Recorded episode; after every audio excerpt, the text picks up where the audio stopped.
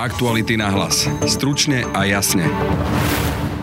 Až o 10% viac Slovákov obvinuje z napätia na rusko-ukrajinskej hranici našich spojencov, teda USA a NATO, než tých, ktorí vidia zodpovednosť na strane Ruska. Vyplýva to z aktuálneho prieskumu agentúry Focus pre televíziu Markíza. Pre bezpečnostného analytika Daniela Mila nejde o žiadne prekvapenie, pretože tento prieskum podľa neho iba potvrdzuje dlhodobé trendy nášho až nekriticky obdivného proruského sentimentu. Mieša sa tu naozaj taký romantizujúci, mytologizujúci obraz, obraz Ruska ako nejakého nášho spasiteľa. Samozrejme je to aj dedičstvo 40 rokov komunistického zriadenia a naozaj oproti iným krajinám Česká republika, Maďarsko, Polsko, u nás to máme naozaj prehodené. Odkiaľ tento proruský sentiment pramení? Kto ho živí a prečo? Ako je možné, že sa v tejto strategickej geopolitickej orientácii tak líšime aj od všetkých našich susedov, vrátane Maďarska či Česka, s ktorými sme zdieľali spoločnú históriu? No a napokon, môže mať tento stav verejnej mienky a reálny dosah na naše členstvo v NATO? Témy otázky pre bezpečnostného analytika z ministerstva vnútra Daniela Mila. Dôležité je, že či aj tá druhá strana spoločnosti, tá, neviem, močiaca väčšina, opäť vychádzajúc z prieskumov, drvia väčšina obyvateľov Slovenska podporuje členstvo Slovenska v NATO, či sa ozve a či sa dokáže mobilizovať aktivizovať podobným spôsobom. V druhej téme podcastu sa pozrieme na protilátky Slovákov po prekonaní covidu. Podľa najnovšieho výskumu laboratórnej spoločnosti Unlabs Slovensko by takéto protilátky mohla mať približne štvrtina Slovákov, pričom mnohí o ochorení ani nevedeli. Ako to ovplyvní Omikron vlnu? O výsledkoch výskumu sa porozprávame s generálnym riaditeľom spoločnosti Petrom Lednickým. Tie PCR testy vlastne za rovnaké obdobie odhalili cirka 300 tisíc ľudí, to znamená, je tu naozaj dosť ľudí, ktorí vlastne si prekonali ochorenie, hoci o tom možno ani nevedia. Počúvate aktuality na hlas. Pekný deň a pokoj v duši praje. Brane Robšinský. Napätie na rusko-ukrajinskej hranici nepoľavuje, no a za toto napätie na východe od Slovenska viní viac Slovákov Spojené štáty a NATO ako viní Rusko. To sú výsledky prieskumu Fokusu pre reláciu na telo podľa ktorého bolo za toto napätie zodpovedné Rusko podľa 34%, no a Spojené štáty a NATO sú za to podľa tohto prieskumu zodpovedné až o 10% viac, teda 44%.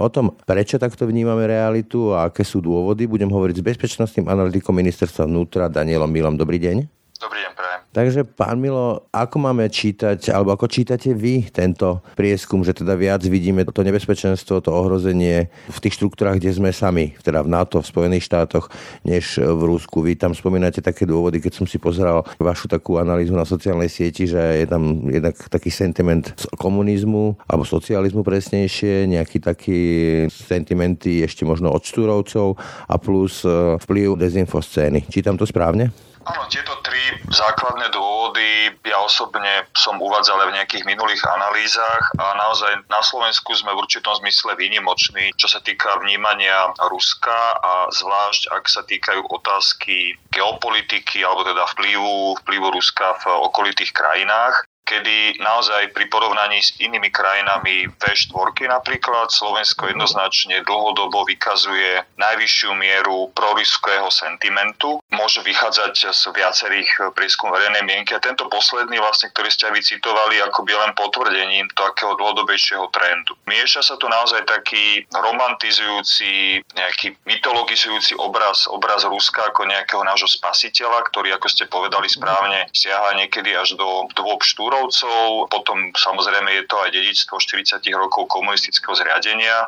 kedy samozrejme bol sovietský zväz vykreslovaný čisto v pozitívnych farbách a toto dedičstvo sa akoby prenieslo aj na Rusko. A v neposlednom rade samozrejme máme tu na Slovensku veľmi významnú dezinformačnú scénu, ktorá v poslednej dobe naozaj prerastla až do politickej sféry a vidíme, že tie narratívy, ktoré nie tak dávno boli niekde na okraji verejného diskurzu, dnes počúvame z úst mnohých politikov a takáto akoby trojkombinácia potom sa odráža odráža aj v postojoch verejnosti k súčasnému konfliktu u nášho východného suseda. Spomínate ten komunizmus, tak ja si ešte pamätám na tie hesla typu socializmus, tábor mieru, sovietským zväzom na väčšie časy, ale keď hovoríte, že sme takou raritou aj v rámci V4, tak povedzme, že v Polsku, to vieme tak tradične, on je tak dosť antiruské, alebo Česku, naši bratia v Československu, tam je to výrazne inak? Áno, môžem sa odraziť od výskumu, ktorý sme realizovali ešte na minulom pôsobisku v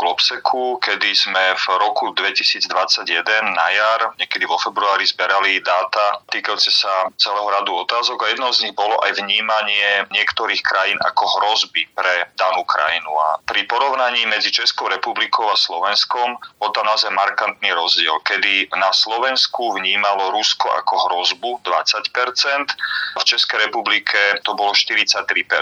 A naopak USA vnímalo na Slovensku ako hrozbu 36%, v Čechách to bolo 30%. A potom sú tam ďalšie otázky o vnímaní NATO a toho, že kto koho provokuje, ktoré v zásade veľmi dobre kopírujú ten trend, ktorý sme videli aj v tom poslednom prieskume. Čiže ako tá realita je taká, že máme na jednej strane vyše 100 tisíc ruských vojakov a otvorenú agresívnu retoriku Vladimíra Putina a Kremlinu o tom, že akým spôsobom vlastne Ukrajina nie je skutočný štát a že Ukrajinci sú len nejakou akoby anomáliou, ktorú treba opäť začleniť e, pod krídla matičky Rusy a na druhej strane NATO je vykreslované práve aj politikmi u nás, aj časťou ruských predstaviteľov ako existenčná hrozba pre Rusko. No a s takýmito narratívmi sa naozaj na Slovensku stotožňuje dlhodobo značná časť populácie, opäť e, nejaké štatistiky s tvrdením, že NATO úmyselne provokuje Rusko tým, že ho obklúčuje údajne teda vojenskými základňami, čo je samozrejme z geografického hľadiska nezmysel. Ktokoľvek, kto sa pozrie na mapu Ruska a vidí, že vlastne len na veľmi malom percente na tých západných hraniciach sú teda nejaké krajiny, ktoré sú členskými krajinami NATO, zatiaľ čo obrovská časť územia samozrejme nemá žiadnu hranicu s NATO, ale až 56% Slovákov súhlasí s tvrdením, že NATO provokuje Rusko. A naopak s tvrdením, že Rusko provokuje NATO tým, že iniciuje konflikty vo východnej Európe. Zoberme si príklad Gruzínska a konflikt z roku 2008 alebo anexiu Krymu a celý konflikt na Ukrajine, kde sa ruské ozbrojené síly aktívne zapájajú. S takýmto niečím súhlasí o 15% menej populácie, 41. Čiže ten nepomer tu je zrejmý a naozaj oproti iným krajinám Česká republika, Maďarsko, Polsko, kde je to vnímanie opačné, kde väčšina ľudí si myslí naopak, že vlastne Rusko je tá krajina, ktorá iniciuje konflikty a napätie. U nás to máme naozaj prehodené. Rešpektovaný analytik Alexander Duleba hovorí niekoľko zaujímavých vecí k tejto téme. Jednak teda, že to, že my vidíme Rusko nie je také, aké je, myslím ten proruský sentiment, ale skôr také, akým ho chceme mať. Ale ešte zaujímavejšie sa mi zdalo také vysvetlenie, že sú to také nejaké historické mocenské siločiary, že kto nás ohrozoval v minulosti a to vnímame ako Maďarsko, prípadne Viedeň, ešte Rusko nie. Ale na druhej strane je tu ešte tá tráma 68. To si ako máme vysvetliť, že ešte stále žije generácia, napríklad ja si pamätám tých okupantov vo ako celé večery sa preháňali na nákladných autách a mali stiačky na sliači, že ani táto vec nenarušila ten proruský sentiment. To vnímanie 68. na Slovensku a v Českej republike podľa mňa je dosť odlišné. Akoby tá realita síce bola veľmi podobná, presne ako hovoríte, že tie vojska boli rozmiestnené aj v Českej republike, aj na Slovensku, teda samozrejme vtedy to bolo Československo, ale akoby taký ten, poviem to, že národný narratív, alebo to, čo sa traduje presne v tej ústnej histórii, v tom ústnom podaní, aké to vlastne bolo, je zásadne, zásadne iný v Českej republike ako u nás. Vidíme to v nejakej filmovej tvorbe alebo v spôsobe, akým sa o 68. hovorí medzi ľuďmi. Jeden dôvod môže byť aj ten, že akoby následkom, alebo teda jedný z dôsledkov 68. bolo do určitej miery nejaké zrovnoprávnenie Slovenska ako súčasti Československa, možno z tohto dôvodu nie je tá okupácia vnímaná rovnako negatívne na Slovensku, ale naozaj tých dôvodov tam môže byť viacej. Jeden zaujímavý fenomén, ktorý sme aj v tých výskumoch ešte v rámci Globseku identifikovali, bol napríklad zásadne odlišný rozdiel rozdiel po vnímaní tvrdenia o údajnej nejakej spriaznenosti nejakého slovanského bratstva s Ruskom. Zatiaľ, čo na Slovensku sa s takýmto nejakým tvrdením stotožňuje takmer 78, myslím, že až takmer 80% populácie. V Čechách je to oveľa menej, je to len okolo 40% Čiže vidíte, že máme rovnakú históriu, veľmi podobnú skúsenosť z obdobia komunizmu a napriek tomu akoby taký tento silný narratív o Rusku ako nejakom veľkom slovanskom bratovi je úplne odlišne vnímaný v Českej republike ako na Slovensku. No, myslím, že Poliaci by nám veľmi rýchlo vysvetlili tú teóriu slovanského bratstva, ale keď sa vrátim ešte k tomu prieskumu, tak e, vy ste došli s takou teóriou ešte vlastne minulý rok v tom Globseku, takou medveďou teóriou, kde ste zaradili Slovensko medzi beer huggers, teda objímačov medveďa. Čo to znamená? Čo si pre tým máme predstaviť? Áno, to bolo vlastne taká akoby kategorizácia krajín strednej a východnej Európy do takých troch hlavných skupín. Objímači medveďov, bear huggers, bear feeders a akoby tí, ktorí odmietajú medveďa, nejaký bear skeptics. Naozaj ono to zhruba asi sedí, že vieme nájsť skupiny krajín, ktoré, keď to spriemerujeme, pozrieme sa na to akoby trochu z hora, sú veľmi otvorené tým proruským narratívom a takmer akoby nekriticky príjmajú práve taký ten častokrát až vymyslený alebo nejaký romantizujúci obraz Ruska. To sú tí bear huggers, kde sme zaradili vtedy Srbsko, Bulharsko, Slovensko a Čiernu horu. V tej druhej skupine boli takí, nazvem to, že niekde medzi tým nejakí pragmatici, kde patrilo Maďarsko, Česká republika, Severné Macedónsko a medzi tých najväčších skeptikov, alebo teda tie krajiny, ktoré aj z dôvodu nejakej historickej skúsenosti sú veľmi opatrné a skôr negatívne naladené voči Rusku, patrilo Rumunsko a Polsko. Samozrejme je to z určitej miery zjednodušenie, ale vychádza to naozaj zo série otázok prieskumu verejnej mienky, ktoré ukázali naozaj zásadné, zásadné rozdiely medzi týmito krajinami, ktoré sú spôsobené históriou, možno v niektorých prípadoch aj nejakým náboženským presvedčením, alebo teda tým, že je tam časť populácie pravoslávna, Srbsko, Bulharsko ako príklady, alebo naopak naozaj veľmi negatívnymi historickými skúsenosťami prípad Rumunska a Polska. Mne sa pri tomto vynára rok 97, keď e, americká ministerka zahraničných vecí Medlin Albrightová označila Slovensko za čiernu dieru a na to vtedajší premiér Vladimír Mečiar reagoval tým, že keď nás nechcú na západe, obratíme sa na východ. Hovorí sa, že vojny sa vyhrávajú v hlave. Predpokladám, že keď sme takto iní ako naši susedia, Poliaci, Maďari aj Česi, tak s tým asi celkom slušne môže pracovať aj druhá strana, teda Rusko. Pracuje? No, Určite tieto čísla, ktoré sú verejne známe, aj tieto prieskumy pravidelne sú, sú publikované, sú s nimi oboznámení, predpokladám, že aj predstaviteľe Ruskej federácie a ja byť na ich mieste, ako využil by som určite takúto, nazvem to, že predispozíciu alebo tú orientáciu časti slovenskej populácie. A konec koncov to, čo vidíme v posledných týždňoch a mesiacoch, minimálne od doby teda zverejnenia návrhu dohody obranej spolupráci s USA, ako ukazuje na to, že akým spôsobom sa táto proruská časť či už politickej scény alebo rôznych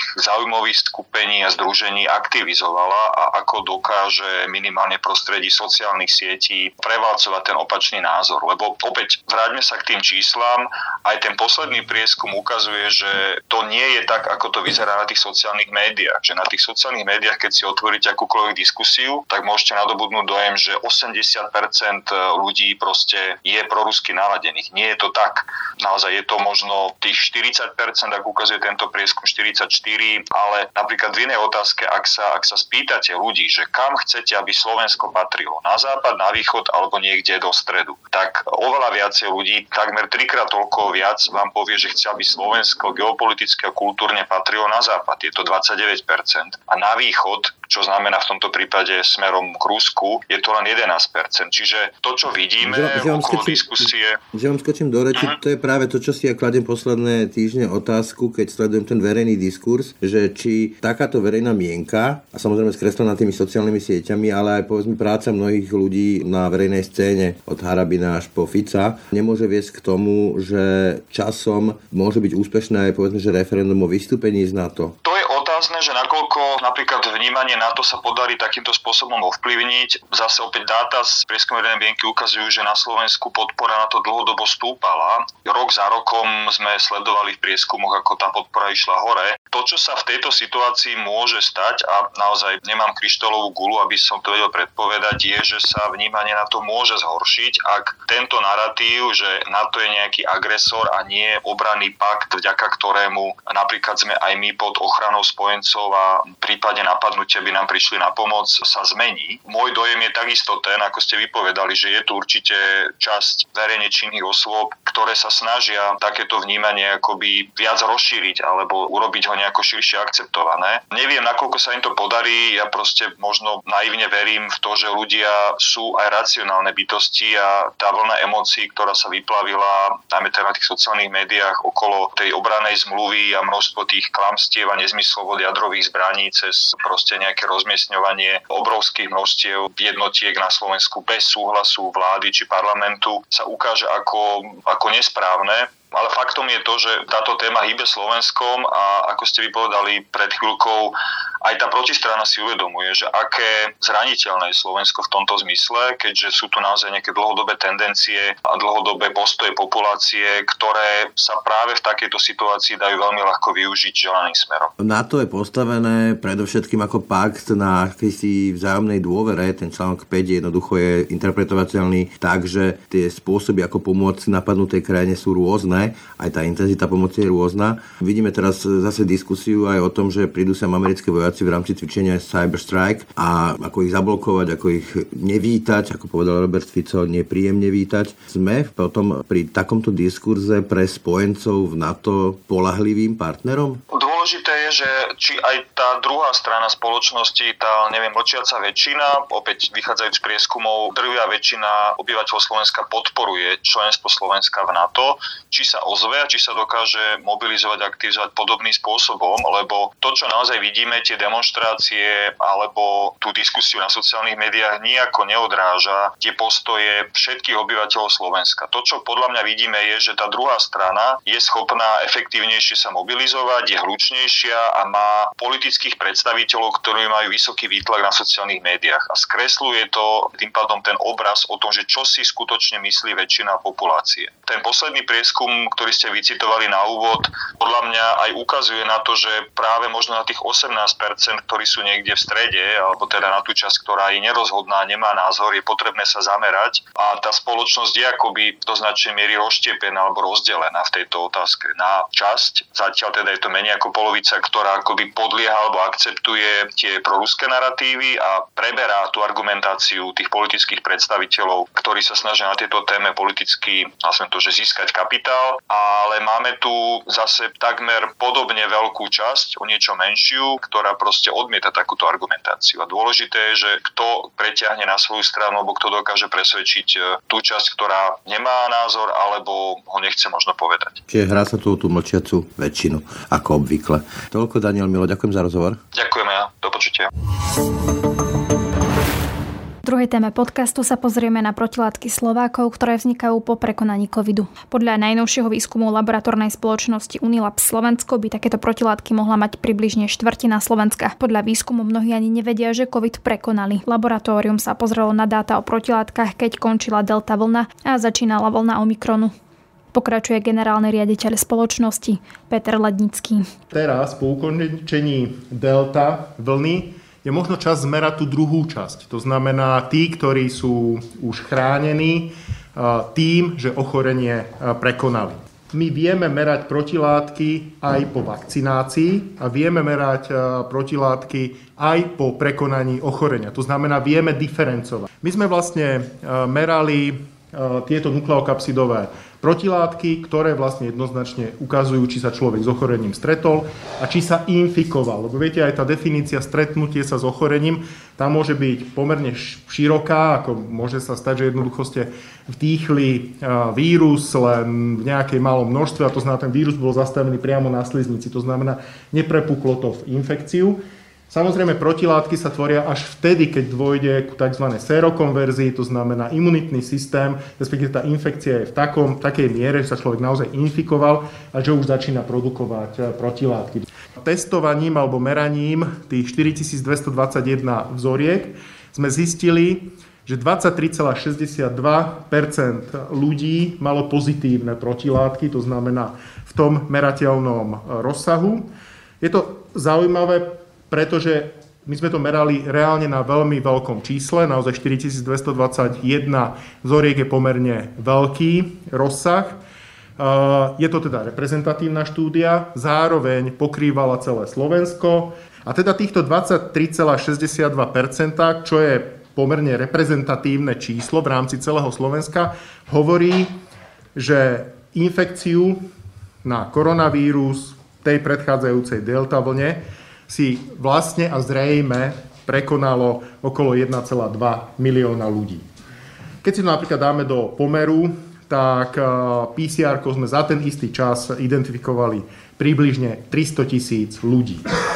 A zároveň, keď si k tomu ešte zoberieme jeden uh, ukazovateľ, dneska je preočkovanosť, sme cirka, myslím, na 50%, to znamená toto percento, uh, keď pripočítame ku tým 50%, to znamená tá naša výška alebo hrúbka imunitného valu dneska je vlastne nejakých 73,62%. Samozrejme, nedá sa to brať úplne dokonalo, lebo je tam určite nejaký prekryv tých, ktorí boli očkovaní, aj si zároveň to ochorenie prekonali, ale nebude to asi nejaký veľký prekryv. Výskum sa zameral aj na to, ako to vyzeralo v regiónoch. Celkom neprekvapivo vychádza, že najviac bola zasiahnutá, bol zasiahnutý Žilinský kraj, lebo tam naozaj pomerne to prebehlo. A napríklad, čo je zaujímavé, Bratislava, napriek tomu, že je pomerne mobilná, to znamená, ten vírus sa tu tu preskakuje oveľa ľahšie, tak v Bratislave sme videli, že, že, že infekciu vlastne si prekonal alebo dostal, bolo infikovaných iba 20,27%, čo zrejme, alebo určite súvisí aj s tým, že práve v Bratislave je najvyšší podiel alebo percento očkovaných v rámci Slovenska. To znamená, dá sa povedať, že naozaj tá tá koronavírus a tá pandémia najviac zasiahla tie regióny, lebo ďalší vlastne e, je bansko región, len tam bolo trochu menej e, čísel. Tie, ktoré sa vlastne vyznačujú, že žiaľ, nemajú takú vysoko, také vysoké, vysoké percento zaočkovanosti. Ďalej sme spravili malý prehľad e, po vekových skupinách. To sa priznám, to je hlavne teda pre e, doplnenie, e, ako to vlastne vyzeralo po e, vekových skupinách, no tak tam vidíme, že napríklad tí vo vekovej kategórii 50 a 65 rokov, tak tam vlastne to percento protilátok po prekonaní ochorenia, ktoré boli merateľné, bolo 26,55% Pri mikrofóne vítam generálneho riaditeľa Unilab Slovensko Petra Ledinského. Dobrý deň, vítajte. Dobrý deň. Pán Lednický, tak vy ste robili taký výskum v podstate o protilátkach Slovákov. Viete vysvetliť, že akým princípom ste vlastne zistovali to, že či človek e, prekonal COVID alebo, alebo neprekonal? No, merali sme tzv. nukleokapsid protilátky, ktoré si imunitný systém tvorí iba vtedy, ak ste si ochorenie prekonali, to znamená, ak ste sa infikovali. My ako veľké sieťové laboratórium vlastne robíme na mesačnej báze viac ako 3 milión testov, samozrejme rozličných testov od rozboru krvi až po genetické vyšetrenia.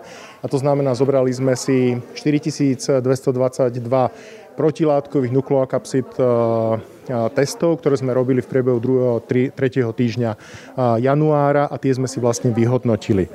Dôležité je to preto, lebo ak za predpokladu, že imunitná odpoveď, alebo teda protilátky zostávajú v krvnom obehu cirka 6 mesiacov, tak sme sa vlastne pozreli na posledných 6 mesiacov, kedy vlastne Slovensku dominovala delta vlna a tým pádom sme vlastne takýmto spôsobom zistili, koľko ľudí si prekonalo infekciu počas delta vlny. Čo to ukazuje, že koľko Slovákov možno nevedelo, že vôbec malo COVID a prekonalo z tých dát vám to vychádza ako? Zistili sme, že celkovo, alebo priemerné číslo na Slovensku, že 23% ľudí si prekonalo, prekonalo infekciu, čo je cirka 1,2 milióna ľudí, keď to zoberieme ako v rámci celého Slovenska. Pričom tie PCR testy vlastne za rovnaké obdobie odhalili cirka 300 tisíc ľudí. To znamená, je tu naozaj dosť ľudí, ktorí vlastne si prekonali ochorenie, hoci o tom možno ani nevedia. Môžeme rátať s tým, že to boli skôr možno očkovaní, ktorí mali bezproblémový priebeh priebeh a preto, preto vôbec nevedeli, že majú COVID? Áno, to určite mohlo to prejsť asymptomaticky, alebo niektorí ľudia sa ani nedostali na PCR test, dôvodov môže byť veľa. A zároveň treba povedať, samozrejme, ak sa u niekoho tie protilátky držia dlhšie ako 6 mesiacov, tak samozrejme v tomto čísle môžu byť obsiahnutí aj tí, ktorí si ochorenie prekonali povedzme v tej predchádzajúcej tzv. alfa vlne. No, vy teda hovoríte, že protilátky má necelá štvrtina populácie a teda teraz povedzte, že či je to vlastne dobré číslo alebo zlé číslo, pretože sa máme tu Omikron vlnu, vieme, že uh, môžu sa ľudia opätovne infikovať napríklad. No, ten imunitný val, to znamená naša ochrana proti vírusu sa skladá z dvoch e, častí. To znamená, buď môžete tú imunitnú získať po očkovaní alebo prekonaním ochorenia. Dôležité je to očkovanie, no ale keďže na Slovensku je iba stále iba 50% ľudí, ktorí prešli očkovaním. To znamená, dôležitá je teda aj táto druhá časť, to znamená vedieť, koľko ľudí vlastne prekonalo ochorenie a tých je teda 23%, respektíve 23% má merateľné protilátky po prekonaní ochorenia. A tým, toto keď spočítame, tak zistíme, že cirka 73% ľudí, možno menej, povedzme okolo 70, lebo je tam určite nejaký prekryv, teda má nejakú imunitnú ochranu proti koronavírusu a tým pádom nejakým spôsobom chránení sú. problémy u tých, ktorí vlastne ani nie sú očkovaní, ani ochorenie neprekonali. Možno to hovoríme skoro o delta variante alebo možno variantoch predtým. A teda otázka je, že či aj na tie protilátky a celú tú imunitu, mm, že či vlastne keď máme tú omikron vlnu, či to nie je v podstate jedno, že je to iný variant? Alebo je... to, to, to nie. Koronavírus má napriek všetkému pomerne stabilné povrchové proteíny. To znamená, áno, možno účinnosť tých protilátok, ktoré si imunitný systém vytvoril na predchádzajúce varianty, možno nie je tak vysoká a tak dokonalá, ale stále nejaká je. Keď poviem nejaká, to znamená dosť e, vysoká. To nie je tak, že tie protilátky, ktoré si váš organizmus e, vytvoril proti delte, sú nepoužiteľné použiteľné proti Omikronu. To tak nie je. To znamená, oni stále sú efektívne a účinné aj proti Omikronu. Možno nie v takej miere ako proti Delte, ale efektívne a účinné sú. Očakávate, že teda tá Omikron vlna na základe týchto dát, že prebehne relatívne v poriadku, menej hospitalizácií, menej úmrtí? Pevne verím, že tam bude e, ďaleko menej hospitalizácií. Ako bude veľa ešte stále pozitívnych, to znamená, tie pozitivity tu sú a budú, veď konec koncov vidíme aj dnes rekordné množstva, no ale ten Omikron e, je predpoklad, že bude kratší. To znamená, nebude sa to ťahať mesiace a mesiace, skôr sa zdá, že to bude trvať niekoľko e, týždňov. Zároveň keďže na jednej strane on nie je taký rizikový a na druhej strane sme si predsa len už vybudovali nejakú imunitnú bariéru. Ja pevne verím a predpoklad je ten, že už určite nebude toľko ťažkých hospitalizácií a určite nebude toľko úmrtí. A ešte teda jedna otázka k Omikron vlne. Mnohí hovoria, že tie testy aj zo zahraničia sa to ukazuje, že to nebude stačiť, respektíve, že už dosiahneme také tie vrcholy kapacít. A že či vy teda v praxi očakávate, že vy budete brať skôr možno ľudí, ktorí budú prednostne odporučí štát a podobne, alebo ako to máte vyriešené?